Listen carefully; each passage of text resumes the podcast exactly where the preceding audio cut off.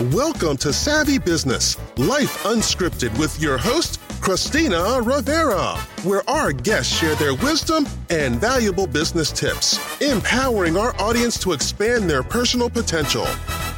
Hello, Raghu. Welcome to Savvy Broadcasting Life Unscripted. I'm so grateful to have you here. Raghu Kalé has written this wonderful book, everyone. You must go get it. We've uh, had people on before talking about customer service and how to, you know, provide that quality customer care as the age of technology grows and it's getting harder to keep that real connection going. Um, Raghu is going to share his insights on how and his perspective on adding uh, real that real connection and how loyalty and sacrifice kind of play intertwined um, connection with each other. So, welcome, Raghu, to Savvy Broadcasting. Thank you for having me, Christina. Thank you very much. You betcha. So, what prompted you to write your book? over the years, I have been working with the Tata conglomerate with several businesses across the world, and we were engaged in looking at uh, the systems view of organization and worked in various capacities. And time and again, I recognize the fact that employees go beyond the call of duty, and they do that because they are passionate about something. I also looked at the stories for war veterans and heroes and all that. We had our own share of doing that. Mm-hmm. When we had the attacks, uh, there were several cases where I was uh, looking at how why do employees really go beyond the call of duty, and the fact that sacrifice is somehow embedded in this. It's elusive. It's not right in the face, but it's there. Mm-hmm. You do it for your country. You do it for your family. You do it for your mm-hmm. clan. You do it for your purpose, the cause. So sacrifice is almost there, but it is unseen in a way. Mm. And then when I look at customers, and then you have the word loyalty being used very liberally around saying, are customers capable of sacrifice? Mm-hmm. Then my uh, colleagues, associates, others said, no, they're not supposed to sacrifice. They are bargain hunters. You don't give them value for money, they don't get it. Mm-hmm. And so this played on my mind for a while. And I came up with this whole construct of uh, there are blind spots and we are not able to see that. And why it is relevant? It's relevant today because with the on with the progress in digital there's so much measurement going on. People are able to use ai algorithms to look at facial expressions and mm-hmm. i think we know about people more than they know about themselves. Perhaps we're coming to that stage. Mm-hmm. and so it's relevant that if we don't understand or sharpen the basic definitions, then the algorithms and the technology will only be limited to that extent. So I think there's a great opportunity here that we have looked at a surrogate measure of repeat purchase mm-hmm. for customer loyalty. But I think we we have to go beyond this, mm-hmm. and and this book really touches upon a unified definition of loyalty, which is common to any segment, any group mm-hmm. whether it is war veterans, employees, customers, shareholders, whatever you have. So mm-hmm. it really goes one level down to redefine or define what loyalty really means. Mm-hmm. Yeah. yeah. And, you're right. It's thrown about kind of like that word authenticity thrown about, and you're like, well, what exactly does it mean? It's kind of lost its its its realness. It's it's um kind of the extent of what it really means. What have you defined as far as the deep reality of loyalty. It's not just what people think it is. Well, go into that a little bit. See, there are uh, what I did was when I started to engage with the subject and started to look at it, where is this really going? I had to get uh, two steps below and look at what loyalty is all about. And in order for me to go ahead and look at how customer loyalty or employee loyalty has to be looked at, what kind of principles drive that behavior, Mm. I had to first go down and redefine or define the parameters of loyalty. And I have defined some four axioms of loyalty. Uh, and the favorite of mine is the axiom of futility. You have strong men demanding loyalty, and we have seen that through the ages. Mm-hmm. Uh, from you know the several places you've seen that you know mm-hmm. strong men would demand loyalty, and so it, has when you define what loyalty is all about there are four axioms of that mm-hmm. and based on those four axioms then you have a clarity of what loyalty really means and sacrifice is very much embedded in it i won't go into the four axioms which is very much there but yeah from there we moved on and then looked at almost 30 accounts of real life stories mm-hmm. which includes by the way behavior on customer side Mm-hmm. and the sacrifices customers have made and which is a blind spot for the marketeers to some extent Yes. maybe maybe in some cases they are aware but they are not uh, they are not really taking heed to that In- Mhm. in some cases you're probably because the defining parameters are not on the radar screen Mm-hmm. those sacrifices are getting lost and so this book really brings that out it's a very interesting fascinating book i guess No, it is. And, and it's something that really not looked upon deeply, Yes. Which is very important because here's the deal. I've had, I've worked into, I've gone into companies, they've asked me to consult, and I see these employees really putting their blood, sweat, and tears into their, their position, whatever it is. And at the end of the day, yes, they get a paycheck, but no recognition, no understanding of what their their crew is doing for them to keep their business running. And there's like the disconnect between management, uh, top uh, officers, and the employees. And then that goes off to then the customers feeling like we are not really understood.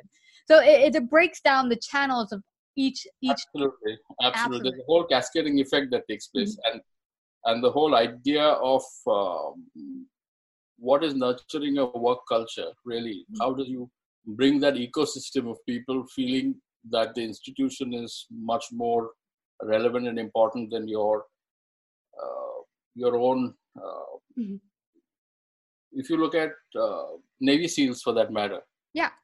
their integrity and their uh, moral compass their vision their purpose i think there are some institutions which are far beyond Mhm. and and their loyalty and sacrifice if you look at these kind of organizations who have stood the test of time it takes you know so the application of this book is not just uh, in the business side but the business side is most visible and of course but it'll touch several areas i think i think Include, including your personal life.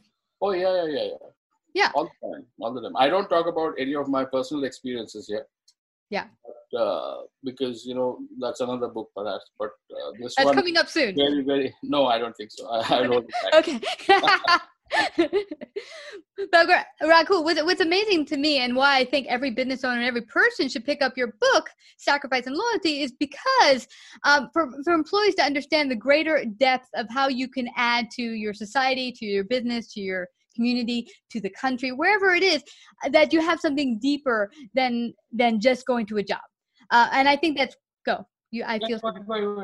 Okay, because when I talk to people, they say to me, "I'm not, you know, I'm not giving recognition. I want more money." But money, as both of us know, is only a very small fraction. You get a little bit of money today, you'll be good for about a month, and then you'll start falling off the wagon. And not, it needs to be deeper, and that's why, yeah, yeah.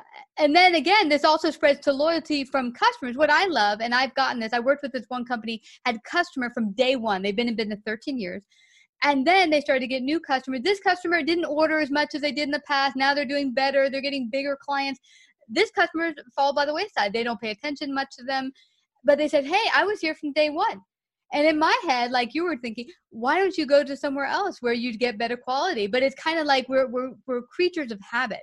Yes, uh, we worked with these people from day one, but if we're not getting what we need and being provided uh, that quality that we need for our lives to make our lives better, you know there's nothing wrong with looking elsewhere absolutely but uh, those are that's a that's the kind of elasticity that you have you get used to it and then it's very difficult to break away uh, in, a sense Mhm. but coming to marketer what Yeah. this book is really going to do is three levels I, I think i think senior leadership board members and people who are leading their organizations the thought leadership which really comes on from boardrooms and ceos and others Mhm. once they understand and absorb this i think this is a great conversation with the senior leadership of organizations Yeah. then comes the people who are engaged in designing uh, systems around how customer measurement happens. I think the whole idea for marketing heads and you know the consultants around and you know all of that, all the CRM systems and technology, that is the second tier. But I think the top tier needs to engage and have those conversations. And I'm sure thought leaders from the marketing world as well will start participating in that. And the third one will be the academia. I think they are very important partners in this Mhm. and the kind of research that needs to go because for 200 years customers have been enticed to come back for more by giving some goodies or something. So repeat purchase is the only major driver, which is the axiom of futility. You can't demand loyalty. So it mm-hmm. it really connects into that axiom of saying that you can't demand loyalty just by giving some you know goodies and you know asking to come back. And so it opens up a very fascinating new discussion. And I've had some conversations with my colleagues and my focus group that I put together. Uh, and it was a great focus group. I think Australia, mm-hmm. UK, India, Singapore, Canada, East Coast, West Coast. Mm-hmm. Uh, a, few people, so about 12 people, senior members, CEOs, and board members, and work with Fortune 100 companies. They have this conversation and they said, Hey, Raghu, you got something here. I think you should put this out. yeah. so I was able to bounce up with these uh, senior people around the world, and they all said that this is something fantastic. It is, and you mentioned something interesting here. You mentioned the goodies. Yeah, the, the customer. Oh, throw them some goodies; they'll be loyal. And the, as we both know, that's not going to make a loyal customer. People give me free things, and the quality care. I don't feel they're in it for me. They don't really feel that caring, that sense of real service that you talked about in your book. You know, the mom and pop stores didn't uh-huh. need a CRM system back in the day.